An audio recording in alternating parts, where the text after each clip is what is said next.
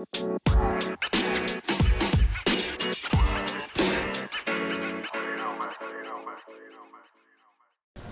ゃあというわけで、えーと、唐突に始まりましたけれども、はい、えーと、今日、えー、このギズモード TV にお越しいただいているのはジャーナリストでいいですか、えーと、林信之さん。はい。よろしくお願いします、えー、とじゃ同じくジャーナリストでよろしいですか、松村太郎さんにお越しいただいています。よろしくお願いします。えー、とギズモードの鈴木です。相変わらずよろしくお願いしますで、えっと、ここはどこかっていうとですね、えっと、現在絶賛開催中会期中の、えっと、アップルの開発者イベント WWDC の、えー、会場の近くにあるちょ我々が滞在しているホテルの、うん、えー、ビーチサイドプールのビーチサイド。プールサイド。プールサイド。下に一応サンナゼ美術館もあったりするんですけど。そうですね。そうですね。そんなところで、えっと、もうお二人すごく忙しいんですけれどちょっと僕がさっきあの思いついた企画をですね、えー、やろうということで。1時間前ですよね。そうです。本当に1時間ぐらい前にいやあのせっかくねこのお二人が同じ場所にいてで、まあ、実はちょっと裏話なんかもすると実はお二人が過去にやっていたポッドキャストの番組を僕があの一リスナーとして ファンで聞いてたっていう話があってですねちょうどまあのびさんとそんなお話をしてちょっとあの僕としてはなんかすごい感慨深くてですね。でよしじゃあ今日さっき本当ついさっきですよ、ね、やべえこのタイミングでお二人に復活があったら熱いなでやりましたのがあって、急遽お声掛けしたんですがお二人ともご開拓いただきまして本当にありがとうございます、はい、ありがとうございます。言われないとやらないっていうのはよくない。ですね。っていうなんか振りがあった上でですね、はい、えー、と早速せっかくお二人にお越しいただいているので、まあ、WWDC の発表内容なんかをちょっと感想戦なんかができればいいなと思ってまして、うん、まあ、とはいえ今回まあ発表内容多かったじゃないですか。すごい多かったですよね。なんかあの、まあ、ちょうど昨日また別のポッドキャストに出てたフェデリーさんで、グレイグさんはなんかいや昔は1分に9枚スライドめくれたんだけど今は7分だな年取ったかなみたいなことをおっしゃってていやそうならないプログラムを組んでよっていうふうに思うんですけど。いやびっくりしたのは iOS ってメインじゃないですか、もうあのアプリ開発の花形なのにそこをあの爆速で駆け抜けるという。すごいですよね iOS こんな早くもういっちゃって大丈夫？みたいな。そもそも OS 自体がね、まあ、iPadOS も加わって5つになっちゃったっていうかね、うん、それもあるし、うん、しかも実はいろんな OS のところにこう、ね、トピック的にこう Siri が入ってきたりとか,、なんかマップが入ったりとかねだから本当もうそうなんですよね。だから結構 OS 単位で紹介してるんですけど実はそのファインド前は全部対応するし、シリももちろんだし、だからなんかやっぱりテクノロジーの基盤というのがだいぶこう共通化されてきてて、どこで目立つかのところで紹介してるけど、他でもできるよっていうのを、時間がなくて言えてないっていうね、なんかそういう感じになってきましたね。しかもね、一応ハードウェアの発表も今回あったしね。あります、マックもついに、ついに。とう。とう、な何年ぶり ?4 年？えーと、と2013年からなので6年。6年ぶりなんかあれもあの、まあ、モジュール型にしろってどんどんどんどんプロの方から声が高まってきていてで去年でしたっけ？もう開発しているんだよっていうことをそう一応ね公言しましたね。公式に言った上で今回の発表ってことで。すよねでもやっぱりまあなんかこれ MacBook もそうなんですけどあの iPhone にも言い始めたんですけどこう長持ちするっていう性能をこうテクノロジーメーカーとしてはなかなか言いづらい部分であるんですけどこう言い始めたっていうところがすごくあの印象的ですよね。毎年買い替えてくださいではなくていや長持ちするからじっくり使ってくださいとか単価が高くてもそういう価値があるんですよっていう言い方に変わってきててでこれ多分2つの側面があって特に Mac の場合って投資額でかいじゃないですか。個人だとしても20万とか15万とかだしプロになるとそれのゼロが1個2個増える可能性がある。それを4年に一度変えろとか2年に一度変えてくださいっていう話にはやっぱどうしてもならないし変えるとそのお金もそうだけどすごい時間的なコストってかかるじゃないですか。移行作業だけですごいかかりますからだからそれをあのそこも含めて長持ちしてくれる性能を担保するっていうのはすごいありがたいですよね。そうですね。まあその多分流れて iPhone から始まってるまあ、毎年 iPhone 買い替えるのもちょっとそろそろみたいなところから、ね、まあ、今回の話でいうと、まあ、もちろん MacPro、プロが使う道具としてもちろん高価なものですし、うん、あの彼にとってはまあ失敗は許されないわけですよね、お仕事の現場で。みたいな、まあ、映像ですとか音楽の業界とかではやっぱすごい信頼できるマシンが一番最高なの。ですね。っていうところで言うと、まあ、多分のびさんも実物見られたと思うんですけど、えー、MacPro なんか多分デザインのあたりが興味深いのかなと思っていて。まあ、あのすごいなんだろう あの細かいディテールにねいろいろ面白いものがあってしかも結構やっぱりアップルも愛着があるのかあのフレーム構造が基本になっていて、うん U 字型の。そうですね。あれでこう中のものを全部サンドイッチしてそれで上からカバーをかぶせる、みんなで G5 に似てる G5 に似てるって言ってるけど、ね実はその製品の構造的にはむしあのちっちゃいあの何円柱系の Mac Pro に近い、あー。なんかでケースを上からかぶせるかぶせてあの密閉するタイプなんですよね。ねしかもまああのだから黒い Mac Pro のえっ、となんだろう拡張ボードさせる版ってはいいうのはね正しいのかなって気がしていて。やっぱりあの今回あのライゾマティクスリサーチそれこそねあのオリンピックの閉会式とか、はい。パフュームとかの演出もやってる真鍋大度さんっていうのが来ていて、でまああのねいろいろ話を一緒に議論聞きながら聞いたけれどもでも彼もあの結構彼ドローンとかを使ってリアルタイムでライブのパフォーマンスとかやったりするんですよ、パフュームとかも。でああいうことやろうとすると結構ハードウェアの方もいじるのもやらなきゃいけないけどこれまでやっぱり Mac Pro って円柱系のやつだとね。それと拡張ハードウェアの拡張ですごいやりにくかった？ね。その拡張ボードをさせる、まあ、特に最近グラボをさせるっていうのがすごい重要なんで、うん。ですよグラフィックボードをすごい喜んでましたね。でもやっぱりあの説明を聞いていくとその機能とデザインっていうのは両立するんだっていう話をしていたのが印象的で、あのなんでじゃああのボコボコとした互い違いに開いてる穴僕はあの宇宙人の絵文字みたいな グレー見えなくななって。そこやたらこだわるんで、いやいやなんかもう一回見えたらずっとそう見えちゃうっていうのがあるんですけど、なんかあの構造も結局金属の表面積を増やしましょうっていうこととエアフローをきちんと確保しましょうっていうこの2つの機能からそうなってるしケースちゃんとかぶせて使いましょうっていうのも空気の流れが設計されているのでそういうふうにすることでその一個一個のモジュールにファンを持たせなくてよくなるので拡張性がより高まるっていうような話をしていましたね。面白いのが、だからあの Mac Pro の話題ってツイッターでやると、まあ、ほとんどはね、チーズ殺し器とかなんかそれなんだけど、あーまあ最初ありましたねでも実はそれに負けないぐらいで、なんか10%ぐらいの人たちは、あそこのデザイン崩れてるのって、なんか、多分車オタクの人たち。だからエンジンのなんか絶対これやってる人はなんとかエンジンのあれに興味があった人に違いないあと言ってる人は何あれですね、ヘミなんていうんですか、ヘミヘッドっていうんですかね、半球系の燃焼室みたいだっていう方がいらっしゃったり、あとやっぱり F1 カーと共通項があるって言ってて、やっぱりきちんとかチューニングされた、あの吸気系、排気系がありますとか、あのまあ、極めつけは車輪がつくっていうのがあるんですけど、オプションでつくんですねだからすごい F1 カーみたいだとおっしゃる方もいらっしゃったり、すごい解釈いろいろではあるんですけど、なんか僕のあのツイッターのフォロワーさんなんかでも、なんかまあデザイン界隈の方とかって、なんか深澤直人さんのデザインっぽくないって言ってる方がいらっしゃるとか、あのひいてはなんかまあマーク・ニューソンとかこれ関わってないのとかいう人もいたりとか。ノビさんちょっとくちょっと首があれですけど、でもなんかそういう風な見方もしてる人もいて、なんか Mac Pro って言ったらまあプロの道具なんで、正直まあコンシューマーな僕らからすると、まあどうせ買えないけどねみたいなことに落ち着いちゃいそうなんですけど、まあ今回あの AR のあれもあったじゃないですか。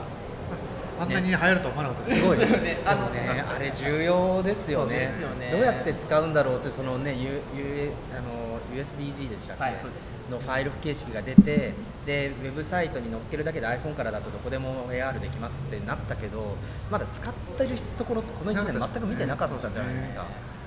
ほぼだからね、マイファースト USB-C の人すごい多いですよ。ね。そうですよね。あれ何でしたっけ、ハッシュタグの名前何でしたっあえっとでなんかハッシュ Pro Mac Pro AR, AR コンコンけコンペ写真コンペか。あれのびさんがやられてたんですね。そうそうそうそう。いやでもそれであできるんだって言ってこれが新しいあの iOS の13の力かって言われるんですけどいやいや違うって。そうそう。まだみんなまだ入ってないじゃん。そうそうこれ去年からできるんだよ本当はっていうところで。でもそこはなんかなかなかクリエイターがついてこれてなかった部分だと思うしユーザー側もその体験に乏しかったと思うんですよね。だから今回そのコンポーザー作ったじゃないですか。ありましたねあれ。すごいはい、ああいうのであらゆるデザイナーじゃない人たちもこう AR の要素をアプリに入れられますよっていうやっと最初に言ってたことがこう現実的になってきたっていうのもすごく進歩だなと思いましたね。あとまあ人のあの認識だったりとかあとオクルージョン、はい。その前と後ろをちゃんと認識するとか、はいああとシェアード AR は去年からまた拡張されてるんですね。あのフェイス ID のあれが使えるんですよね。顔を認識して、えうんっと、なんか iPad とリンクさせて iPad のコンテンツの方にそれを適用させるみたいなのができるらしくて、なんか AR とか VR とか、まあ、XR と言われるなんか物作ってる人とかは今多分相当ワクワクしてるんじゃないいやもう真鍋さんめちゃくちゃ送る情報ですよね。あの響いてましたよ、ていうかずっとこれやってたけどめっちゃ大変でとかって言って、だって服の色とか背景とかやっぱり気にしなきゃいけなかったはずなので。それまでだって自分でだからコーディングしたらしいですよねそれは。あまあなんか今回もまあ去年から引き続き AR って結構アップルは推しているじゃないですかそうですね。まだあんまりこうみんなが使うものでもなければ、まあ、言われてるあのグラス型の AR のグラスが出るよみたいなのも、まあ、出るとしてもまあまだそんなすぐには出ないですね。みたいなところで多分下地作りを頑張ってやってるんじゃないかなっていう印象を受けていてなんかでもやっぱそのためには WWDC でこうやって何年もかけて下地を作っていかないとそもそも使ってもらえないとかクオリティの面とかあとはクリエイターがねあの真鍋さんみたいな方が使い始めるとか、そういうところまで含めてやっぱ何か年かの計画なのかなそうですね。そうですね。まあでもこれで AR キット3で3年目なので、うこれでコンポーザーまだ触ってないですけど、どれくらいこう簡単に AR のこうデザインができるのかっていうのであの使う人たち増えてくると面白いなと思います。けどプロジね、そのそのコンポーザーとかも驚いたけどなんかアドビが出してたプロジェクトアイロンも一応ねデモしていて、はい。はい。あれがなんかアドビが見せた時よりさらに進化してたっていうかねするよねだからまあとにかく作る部分ができてくると、まあいろんなことを皆さん楽しめるようになるので、まさに本当ねこれから AR コンテンツどうなるのかちょっと楽しみですよね。まあそういうの多分 MacPro とかでクリエイターの方々が作ってじゃあコンシューマーが使うぞって段階になってくるとやっぱあの今回 iPadOS の話は外せないから。そう。そうですね。えあれ予想してました？いや予想してなかった、あれはちょっと iOS 切り離すんだっていう。驚きはあって、まあでも一応ねベースはね iOS ね iOS13 のまだっていうマーケティング的にえつけましたっては言ってたんですけどそうだだけどね。分かりやすくはなりますよね。えですよね。うん。まあ、特にそのいわゆる PC ライクに Mac ライクに iPad を使うっていうところの強化がすごいじゃないですか、だから去年のね iPad Pro の USB-C 搭載から始まり、ええ。だからなんだろう。一番最初2010年に出した時にねパソコンとスマートフォンの間のなんかわけわからない部分みたいな形でジョブズが発表してたけれどもねそれがこうやっぱりなんかだんだんまあ多分 iPad と iPad Pro がまた位置づけ違うよね、でプロの方がもう明らかにだからパソコンの方に近づいてきてパソコンだとちょっとなんかこうパソコンほどこうなんだろう柔軟性がありすぎるとかえって使いづらいみたいなところをうまく抑え始めてるような気がしていて。まあ、Mac と同じになってもしょうがないわけですしね。しかもなんかペンが使えることとかタッチインターフェースであることとか、うん。持ち運びが楽であることとか iPad ならではの良さを残したまま、うん。その PC とか Mac の操作性を取り入れて生産性とかを高めた方がいい部分だけいいところにしようとしてると、そうですね。そうですね。でもだからあのピルシラさんなんかは6割ぐらいの執務が iPad になったって言ってて、だからそれがもっと押し広げられていくことを多分予想しているんじゃないかなと思ってて、だからコンピューティング全体の、まあ、9割ぐらいまでならカバーできますよ。と、うん。であとの1割のために Mac が存在するってことになるとそれはまた Mac のなんか今回 iPhone から iPad が解き放たれた感じがするんですけど、うん。今度 Mac もまたそれでより尖った存在になれるっていうことはおそらく Mac を今使っててそのもどかしく思ってる人たちにとってはすごくポジティブなんじゃないかな、まあ、iPhone があってそのなんかね延長線上でちょっと iPad が切り離されてでそこにちょっとバラバラにあったん。Mac があったかもしれないけど実はここをつなぐねプロジェクトカタリストが出てきたっていうのもあって、うん。今ここに来る前にえっとなんだっけあの今回アップルの WWC 前のなんか宣伝みたいなのであの全ての開発者がなんか WWC に集まってくれたストーリーみたいな。そう。はいはいはい。あれのストーリーでもフィーチャーされてたあのデイビッド・ニーマイヤーっていうあのアシスティブ障害を持ってる人向けのソリューションを作ってる、本当もう尊敬すべき本当世界トップクラスの人なんだけどティム・クックもあオフィス訪問してるとかっていうねところなんだけど、彼が言ってたのが笑っちゃったのがもうアップルが彼がずっと真っ赤けでやってた障害者向けのソリューションは今もう全部アップルなんだろう。そのままパクってるって言い方悪いけどまあ継承してる。継承してくれたんですよ、てかで彼もそうです。喜んでてそこまで開発できるリソースがないから。でやってくれたのも Mac のことやる必要なくなった。だから Mac から手を引いたっていうふうに思ってたらプロジェクトカタリスト出てきて、実は今 iPad 用に作ってたものをそのまま全部 Mac で使うことが分かっちゃったんですってだから結局 Mac やめるつもりがやっぱり Mac やることになっちゃったから、まあ今回の WWDC のニュースというぐらいに結構だからいい感じで iPhone、iPad、Mac とのこうつながった、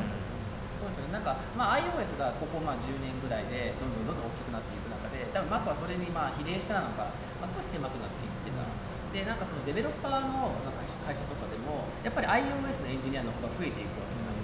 で Mac エンジニアは多分少なくなっていって、だからなんか会社としても Mac にリソースつけないみたいな状況はあったと思うんですけどそこにプロジェクトカタリストが入るから iOS のエンジニアが作った成果をそのまま Mac の方に還元できるので多分デベロッパーサイドあとサービス提供サイドにもすごい効果あるんじゃないそうですね。やっぱりカタリストのメリットってあのスモールチームにできるっていうことなんですよね。そね。そのプラットフォーム、まあ、サービスの中のアプリ開発者のチームをスモールにできるあるいはサイズを変えないで複数のプラットフォームにもう一回展開し直せる、だからやっぱりあの例えば Facebook メッセンジャーなんかは今まで Mac だとブラウザで使ってたけれどもアプリで提供できるようになってそのグループ通話とかよりビジネス寄りの機能を追加できるっていうことをこの前の F8 で話をしていたし、Twitter ももう Apple Watch からもあ Mac からも撤退してるけれどもいや iPad の、ね、ビルド変えればいいだけでしょっていうことでまた Mac に戻ってきてくれるちょっととそこツイッターのエンジニアにね聞いてみたいですよ話そうですよね。なんだろう同じあの基調講演の時にあ誰だっけティムが言ってたのかなはい。忘れたけど、同じチチームそのままメンバー変えずに Mac 版もプロジェクトカタリストとか言うけど、実はでもでもそうは言ってもね1のものが1のままってことじゃない多分1.1ぐらいになってて、まあまあそうですね。働き方変えた時にはどうなるのか気になるよね。実はちょっと残響増えてるとかあるのかなとかってちょっと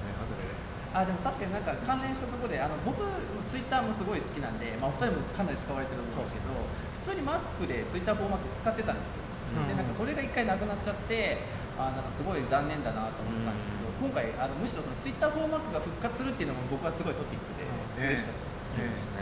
てかツイッターフォーマック担当したので彼以外考えられないよね。と思うんですけどね。ね、だって iOS チームだもんね、うんあのね知り合い共通の友人の日本人の人がいて、なるほど WBC もいて、はいはい、多分やるんねですか？彼がやってるんじゃないですかね。ちょっと言っといてくださいもっとやってくれって、いやでも多分もっとやってくださいって言わなくてもちょっとその UI の操作性だけ整えて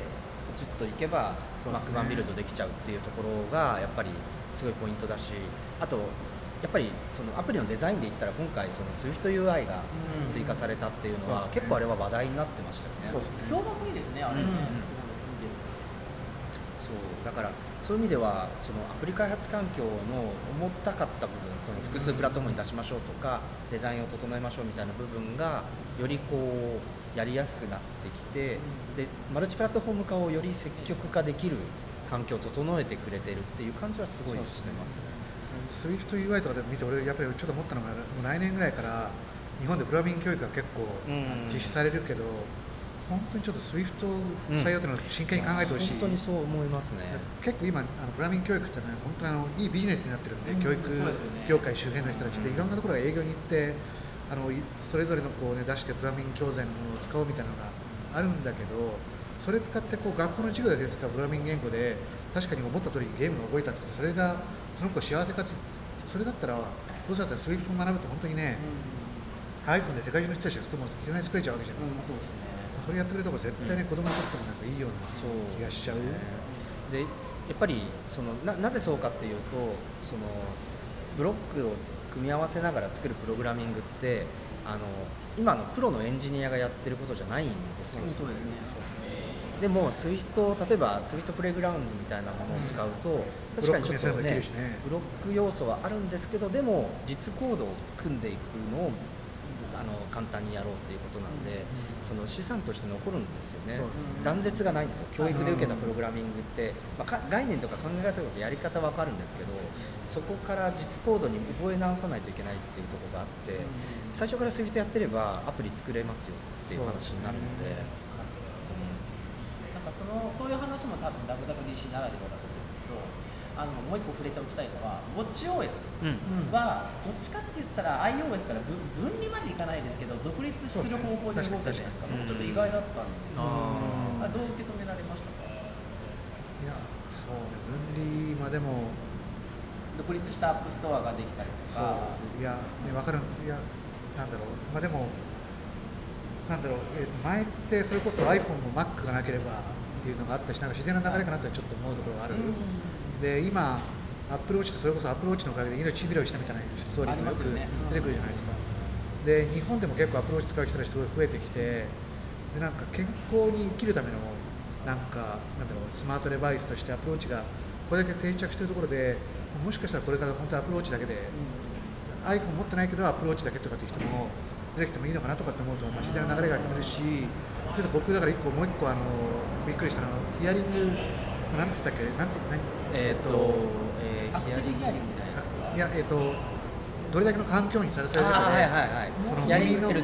そうそうそうそう、はい、あれも結構いいなと思ってなんか、うん、結構なんか我々がこうあんまり確かにそうだよねって言いながら何も手を施してなかったところに、うん、あのすごくいいところに目をつけて、うん、しかも確かにずっと腕につけてるし、いいソリューションじゃなと思って。でもこれあのシリーズ4で、そのこう手首を上げてすぐ「ヘイシリ」ってできるようになったじゃないですか、あヘイシリ言わなくてよくなったじゃないですか、ということはマイクがずっとオンになってて同じバッテリーライフを実現するっていう、まあ、ハードウェアソフトウェアのところでずっと聞いてるんだったらそれ別のデータに使いましょうよっていうのが今回のヒアリング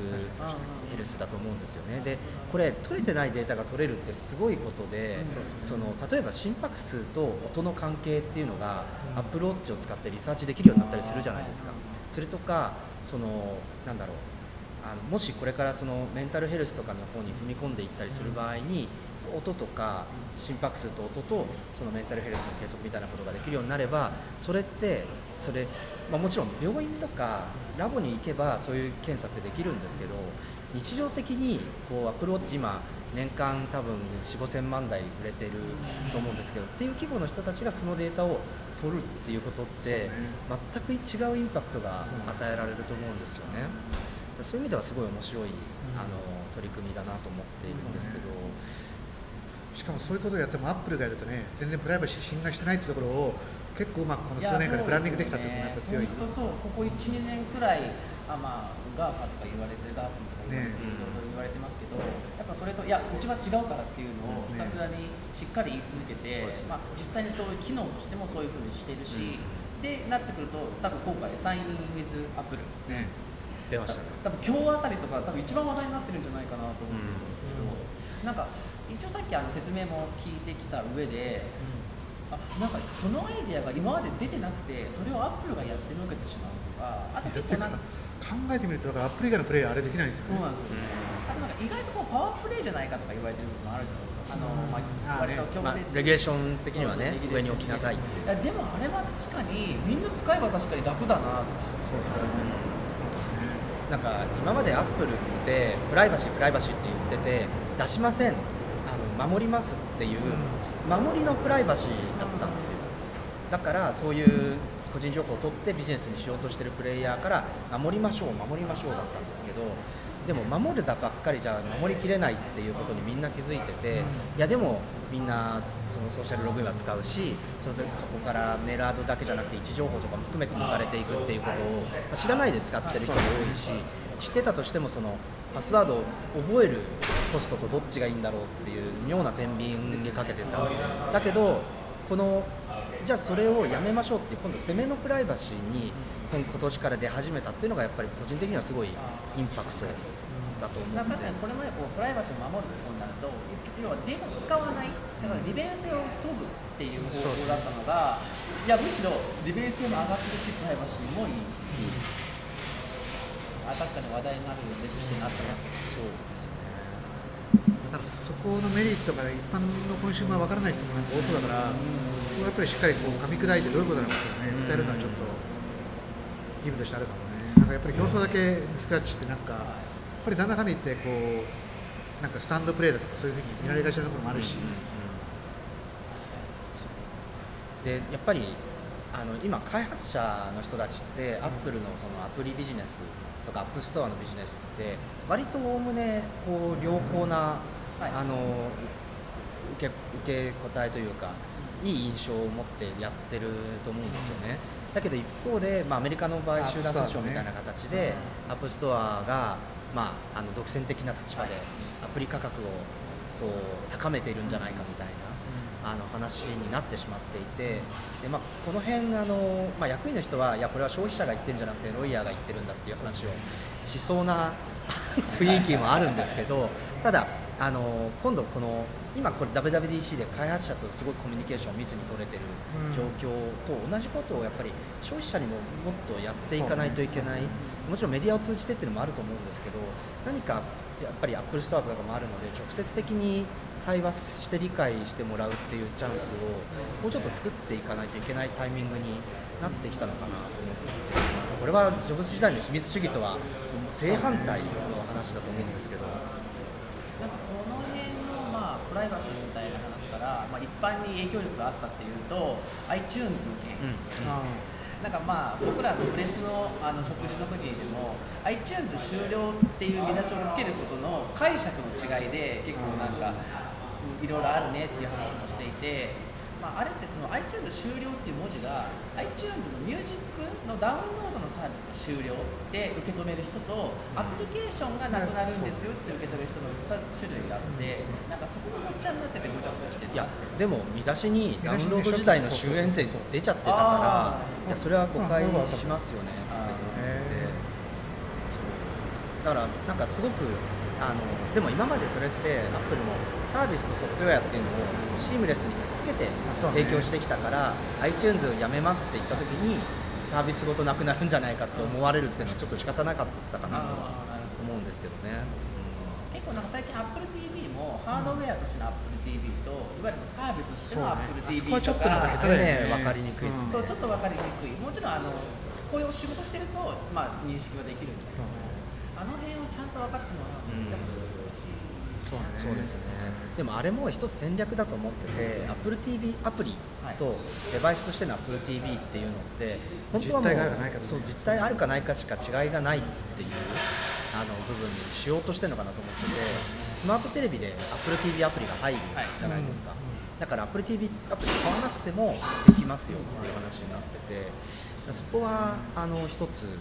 あのなんか多分作戦があって伝わってない部分なのかなって感じはしてます。多分アップルからすればユーザーにこのサービスを届けるっていう目的があってそこの手段の話ですよね、う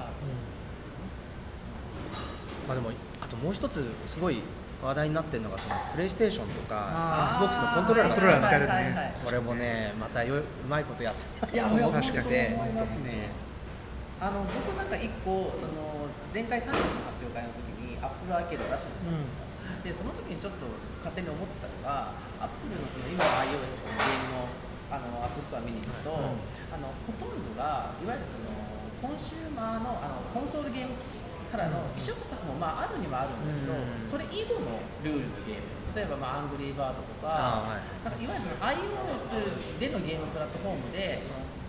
カジュアルゲームとしてクオリティが高いものっていくつかあると思うんですけど、そういう文化とこれまでのそのコンソールゲームまあ、XBOX プレイステーションとかもすごいグラフィックですごい体験ができるみたいなみたいな文脈の、えっと、ゲームので言ったら僕はその前者のアプリプラットフォームでのカジュアルゲームの方に結構重きを置いて、まあ、もちろんこのコンソールゲームにもリスペクトあった上で、えっと、こっちを成長させるのがアップルアーケードなんじゃないかなって思ってたんですが、うん、今回まさにそのプレイステーションと XBOX のコントローラーをサポートしたことでハイエンドゲーム別に作ればできちゃう。うん、そうねでもあえてそこはだからね競っていかないみたいなことをちょっと聞いたりはしたけどでもできちゃうよね、前からだってねもう PSP とか全然超えてるっていうね、ですよね。今もあの丸々移植作もありますし、まあ、スピンオフのちょっと軽くしたバージョンもありますし、うん、それがやっぱあのコントローラーがあることで複雑な操作もできるしそう,、ね、なんかそうなってくるとアップルアーケードもそういうゲーム出てくるのかな、うん、いやだからあの多分出てくると思うんですよ、うん、であのポイントは多分タイトルだと思うんですよね、そのアップルアーケードエクスクルーシブって言ってるじゃないですか。だからそのプレイステーション持ってても XBOX 持っててもあのそこでしかできないゲームっていうのを用意しちゃうわけですよねおそらく。でいやコントローラーあるなら使ったらって言って、そのあの AppleTV を買わせてでゲーム楽しむっていうところに持っていきたいのかなと思ってて。でだからもちろんいろんなタイトルがあっていろんな好みがあるんで AppleTV の中でやるアーケードが一番いいっていうふうには思う人は多分いないと思うんですけど、うん、ただあの数あるゲームコンソールに入れるですよね投資少なく入れる。だからこれあの Mac mini と同じ戦略だなと思ったんですよ。テレビありますコントローラーありますこれ買えばいいですみたいな。でキーボードあるディスプレイあるマウスあります。じゃあ Mac mini 買えばできますよね。これと同じだなと思ってて、うん、まあ、多分アップルがそれやるとなんかすごいなんだろう。あのちょっと他のゲーム機と違うのが親とかもなんか安心して与えられそうな気がする、あそうですね。ね結構ほらゲームコンソール系ってなんかバイオレントなことが多かったりす多るじゃん。いですよねそこも多分アップルも禁じはしないかもしれないけどでもね多分少なくともアーケードに関してこれはねアップルの方なんでちょっとブランディング的にも絞っていくだろうし。なんか結構エンタメ業界映画業界とかでもいわゆるネットフリックスって意外とそう過激なものもちゃんと取り扱ってるっていう色があると思うんですよ、うん。だから逆にこうアップル側だとあのあんまりあんまり。抑えてる家族で見られますっていう前提任天堂に近いですかねおそらくそうだねそうだねうんオッケーオッケー大丈夫です気を使ってくれましたああ音をこれからミックスするからなるほど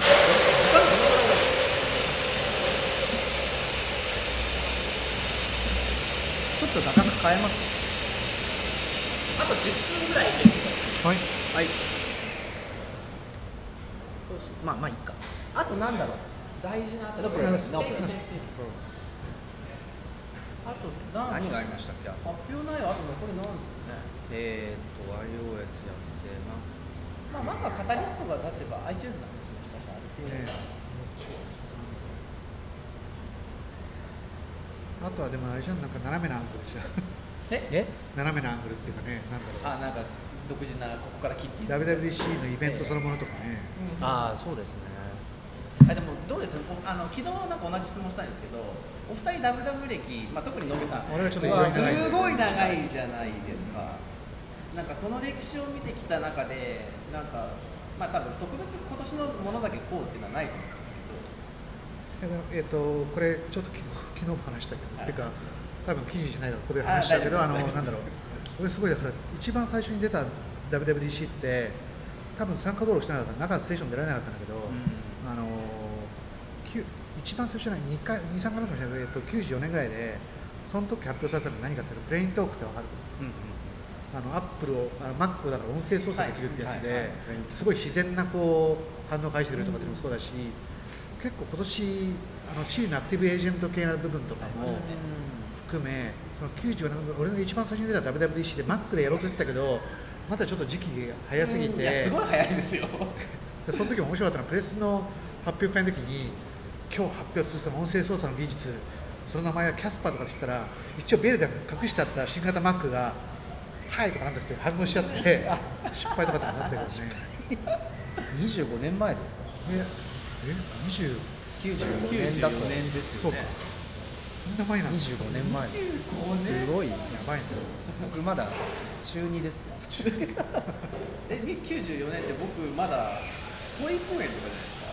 ゃないですか？保育園。保育園ですよ多分ね。松村さんはあとここ56年ぐらいなんでしたっけ？そうですそうです。アメリカ来てからなので。あそうはい。毎年なんかあります？特徴的な見方うん。でもなんか年々こう若い人が増えるっていうのがあーここ5年でもはいなんか見えてるし多分その当時からするともっとですよそうね。てかまあずーっとだから、ね、ジョブズ戻ってきたしばらくぐらいも古いもうなんか人たちがばっかりが中心だったのがで iPhone の成功以降すごい変わって、あそうですよこれ一番だから WWC で衝撃受けたというか印象に残ってたのがまだサンフランシスコでやってた時の多分2010年ぐらいかな。あの同じサンフランシスコの、えー、と会場のすぐ近くの W ホテルとかと待ってたらエレベーターで一緒になったイギリス人の人が「お前 Mac 使ったことある?」って言われて「Mac 結構あれいいな」とかって言われて結構いいな。結構いい前だって WWDC 来る人って全員もうなんか Mac 使ってる前提だった。Mac しかなかったから。それがこう iPhone の開発が儲かるからって iPhone の市場に入ってきた人が開発のために Mac 必要だからって Mac 買ったらなんか普通のビジネスでも使えるよって言ってた人がすげえあそんな変わっちゃったなってびっくりしちゃって。2010年っていうとあのにえっとに第2世代目のデザインの MacBook Air が出た年ですよね確か。iPad の年ぐらいでそうああ iPad あですそうだそうですね2010年はそうですはい。そうですね。なかなかだから今年はでもやっぱり時計になったりテレビになったりってやっぱりプラットフォームとしてはどんどん広がっていってるしでここ数年すごい iOS に偏った、まあね。うん。あのイメージだったのが今年はやっぱり主役は Mac と iPad だなっていう印象は受けますね。でさらにその裏になんかアップルとのサービスのところがちゃんと見えてるっていうのが印象的だなと思いますね。だからちょっと今日今回の中で、えっと、基調コメントを見てるとあまりにも発表内容多すぎて、もしかしたらちょっと iPhone デベロッパーズカンファレンスとねなんか分けた方がいいのかなとかって思いつつそれでいうと俺デベロッパーズカンファレンスですごい思い出深いのはジョブズと一回話したのデベロッパーズカンファレンスで96年かなんかの時まではじ日本でジャパンデベロッパーズカンファレンスだったのよ、だから WWDC があると,、えーとその当時の6月にやってい4月5月にやっていて、そこから1か月ぐらい経つとその間にこうアップルの日本の人たちが一生懸命デベデベロッパーズカンファレンスでの内容発表内容をまとめてで夏の終わりぐらいにやるとなんだっけ幕張あたりでホテル貸し切ってジャパンデベロッパーズカンファレンスやって WWDC でや1週間でやってる内容を2日間でやるっていう。いや。おー。すごい。ハイライトセッションだけで一応こっちから人が来てってなってたんだけどそれはジョブズが戻ってきてやっぱり廃止しちゃって、でそれを廃止したのってなんかすごい日本にとって損失だからやめてあのねぜひ復活させてほしいってことをジョブズに言ったら、い、やこ確かにそうかもしれないけどもこの WWDC にはやっぱりアップルのトップレベルのねあの実際 Mac とかを作ってるようなそのなんだろう担当者が全員集まってくる、で全員が集まってきてすごいそこに集まってくるというのはやっぱりすごい重要なことでこの1週間にアップル環境の開発とベストなものがここに集結してるってすごい価値じゃないかで多分アップルの人たちだけじゃなくて世界中の優秀な開発者に戻ってるしその同じ1週間にここで同じね同じ場所で1週間過ごすってことはこれだけですごい価値があるからなんかわざわざそのなんかサブセット版っていうか、なんかなんだろうあのねある意味まあ概要だけみたいなものじゃないですか、それを日本でやってそこに出るのとここでやられる体験で全然違うからやっぱりあのそれはジャパンでプロブズカンファレンスやめてコストかかるかもしれないけどやっぱりアメリカに来てもらうもらう価値あるっていうふうにジョブズが言っていて。でそれで言うと話戻るとやっぱり iOS デベロッパーズカンファレンスは分けずにこのアップルのデベロッパーズカンファレンスということでねやっていくことが意味あるのかなってちょっと思ったり。ですね。冒頭でも言いましたけどもアプリ開発の環境もコアテクノロジーも全部共通化されてるので、そうだね。分けると逆にこう全体像が見えなくなっちゃうね。全そうですね、そう考えると綺麗ですね。SWIFT で学び始めて作り iOS の作り始めたらあ Mac でも作れるじゃん。iPad でも作れるじゃん、ね TV も作れる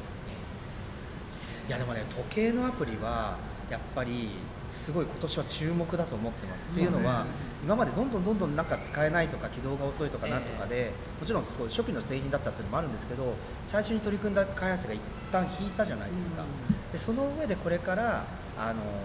また新しいアイディアが試され始める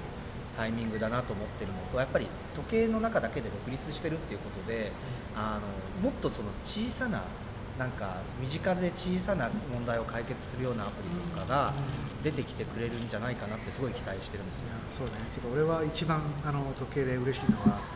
あ時間が分かるけど時報機能が。あ自動ああ機つくんですよね。そう。あれ俺なんかスウェーデンで、えっと、なんだっけなんだっけ、えっと、ストックホルムで違うスウェーデンで一番イノベーティブな女性アワードを受賞したなんか女性が CS ってイベントあるじゃん、そこの会場でいきなりナンパされてじゃなくて向こうから声かけられて、あなたなんかすごそうだから、なんかちょっと話聞いてって。すごそうだから。いきなりなんかディナー一緒にして、ええでその日なんかそれをきっかけで時計もらミュートウォッチでもらったのよ。ミュートウォッチ素晴らしくて20分おきだったんだけど一切音らさずにバイブレーションでこう分かる時間の、それやるとほら一日中こう部屋に引きこもって仕事してる時ってあるじゃん。時間のリズムの感じすごいよくって。ずっとそのアプリをアプローチで探し続けてたんだけど、えそれがこうねある意味ーでもなんか時計デジタル時計ってなんかピラミッド型で頭を押すとなんか時間を読み上げる目覚まし時計とかあって、うん。なんかなんか時計がしゃべるってちょっとしたこう進化の象徴な感じがすごいしてて、はい。であのデジタル時計買ってもらったのはあのなんだ0時になるとピッピッとかってなる時あるじゃないですか。あれとかもわざと音出るようにしてたりとかしてたのでなんかそういう意味では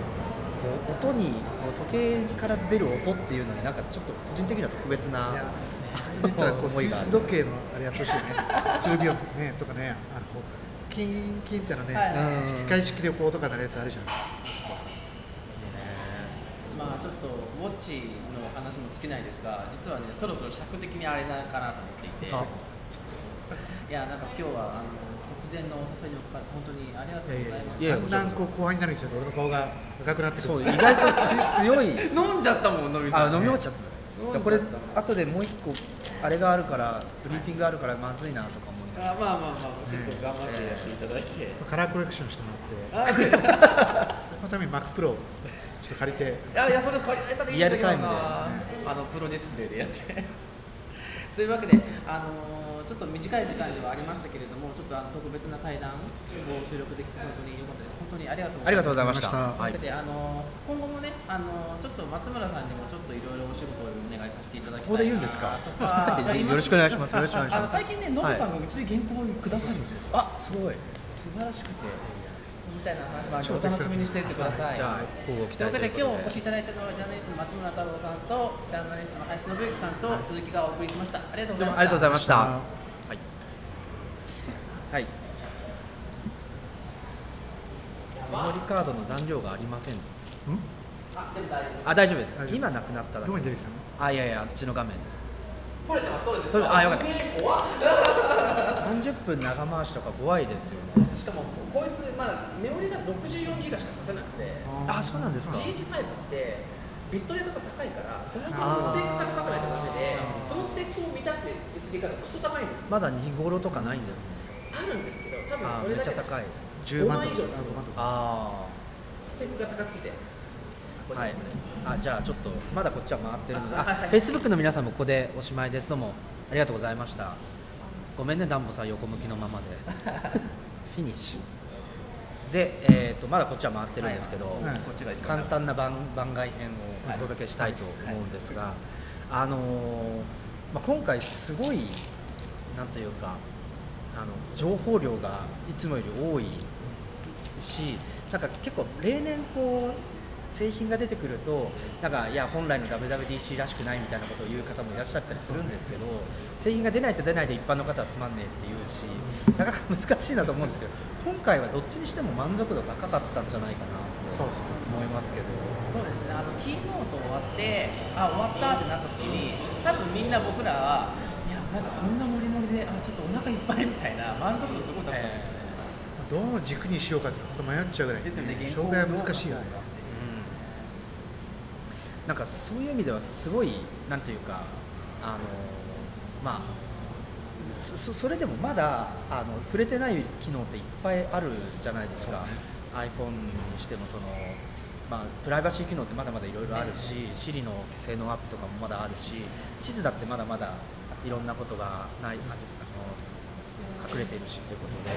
いやだからこうこれからまた機能を掘っていかないといけない作業が待っているっていうのもあると思うんですけどね。それでいうと結構でも本当嬉しかったのはあの2日目のセッションの一番最初のセッションってアクセシビリティ系だったんですはいはいでアクセシビリティって、まあ、いわゆる障害を持ってる人向けのソリューションとかって、まあ、ある意味そういうのがあるとなんかねアップルいい会社だなって言われるためのなんかまあ別にそんなことを言ってもらおうと思ってアップルやってるわけじゃないのは分かってるんだけど、なんかまあそれほどやっぱり主要な部分ではないにもかかわらず今回それ本当結構メインに持ってきたのはすごいことでデイビッドってそのちょっとここに来る前に会ってたっていう人はずっとアクセシビリティばっかりやってるじゃん。大抵こうなんか WWDC1 週間あるうちの木曜日の大体夕方ぐらいに一枠あるとかそういうものが あいきなり火曜日の一番最初ってのはちょっと衝撃でしかもデイビッドに聞いたら合計3セッションぐらいあるの今回。で実際アップル自身もそこすごいなんかねやってきてるしなんかそれは俺本当すごいなと思う。あの今回あのボイスコントロールデモも見ましたけどすごい速いし実用的に動いてるしデモでちょっとあの一緒に見てた石川さんとかと拍手してたんですけど。いやでもやっぱりその音声認識の技術って Google もそれやってるしいろんな企業がすごい競ってるんですけどやっぱり何に使うかの部分がすごく明確っていうのとなんか Apple はいろんなそのアクセサビリティ系の機能全般的にそうなんですけどそのよりこう厳しい環境からあの一般の機能に昇華させていくっていう流れがやっぱりもう明確にできてるっていうのはすごくあの違いがあるなというふうに思って。いて。クオリティファーストだよね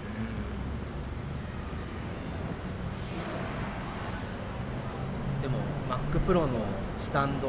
あのプロディスプレイのスタンドの話とかもあの無駄な精度の高さで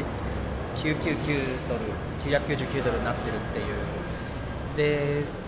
なんかあれも面白面白いですけどねなんかそういうのって。いやあれ実物ちょっとあの手に持ってみたいですもんね。めっちゃ重い。たただあれだけで999ドルですけど。ね。でもあれあの付属させて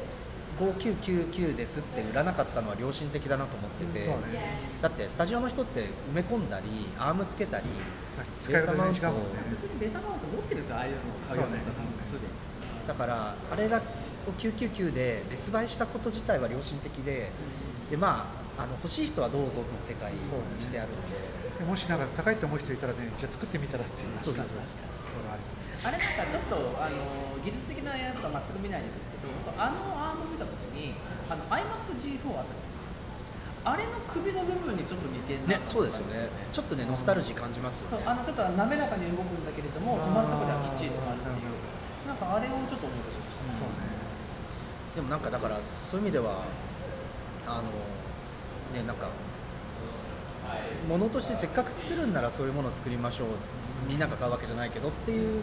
レベルで見ればいいんですけどやっぱり999ドルっていうのは先行しますよね話題としてはねそれで成果成功だったんじゃないかって思うんですけどね話題になるってことはやっぱり重要なので。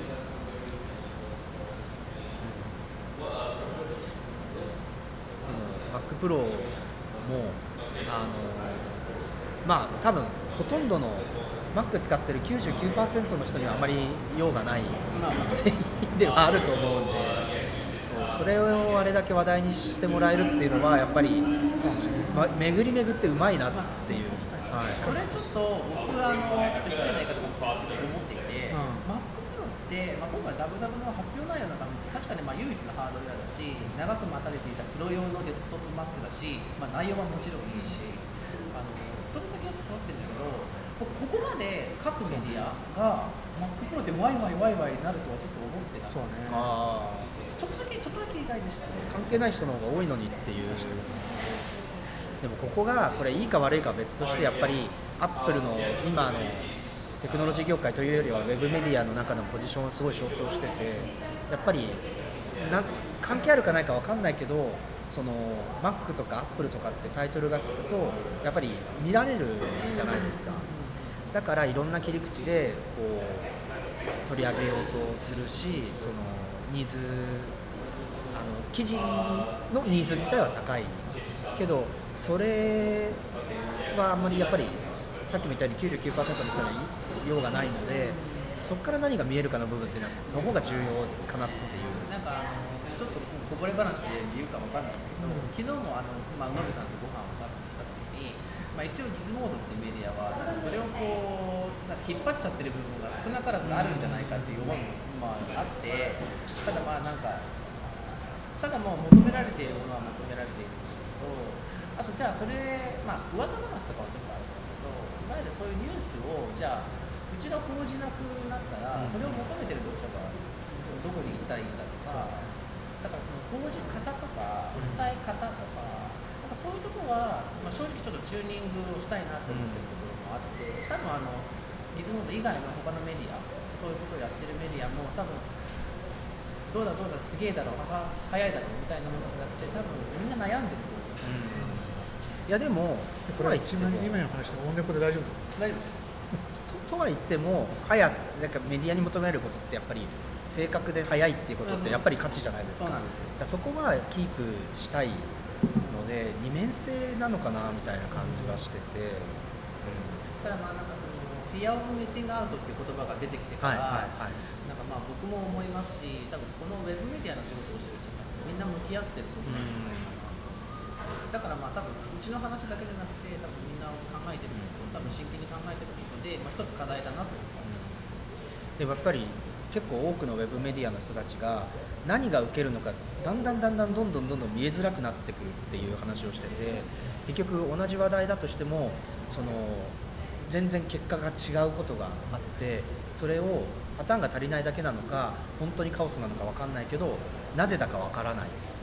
ていう分析しきれない。みたいなことがあって勝ちパターン1個見つけてもそれが続かないとか。なんか我々発信者側だからそういう目で見るかもしれないけど本当は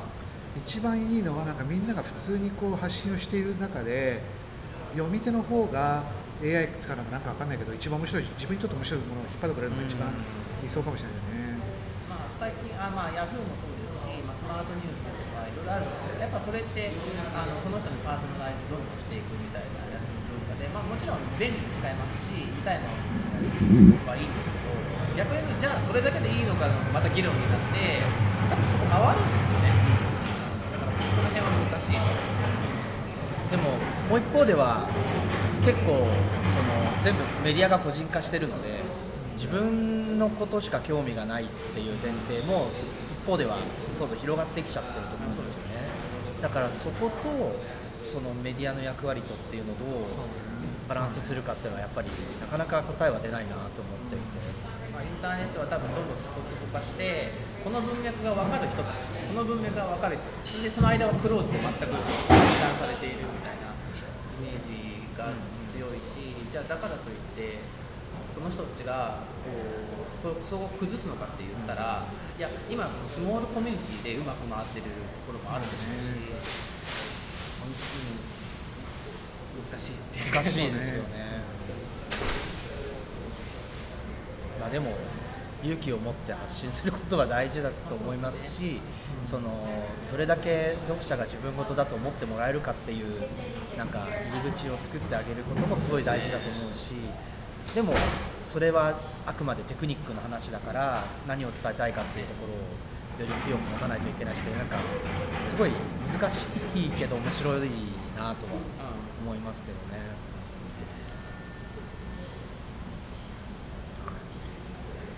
ということでオフレコバージョンもこの辺りにしてゆっくりカクテルを楽しみたいと思います。はい、ということで今日は6月のよ5日の、えー、と昼下がりのカルフォルニア州サンノゼからお届けしました。えっ、とじゃああギズモードの今日は戻りとあありがとうございました。はいんと松村太郎でした。はいはい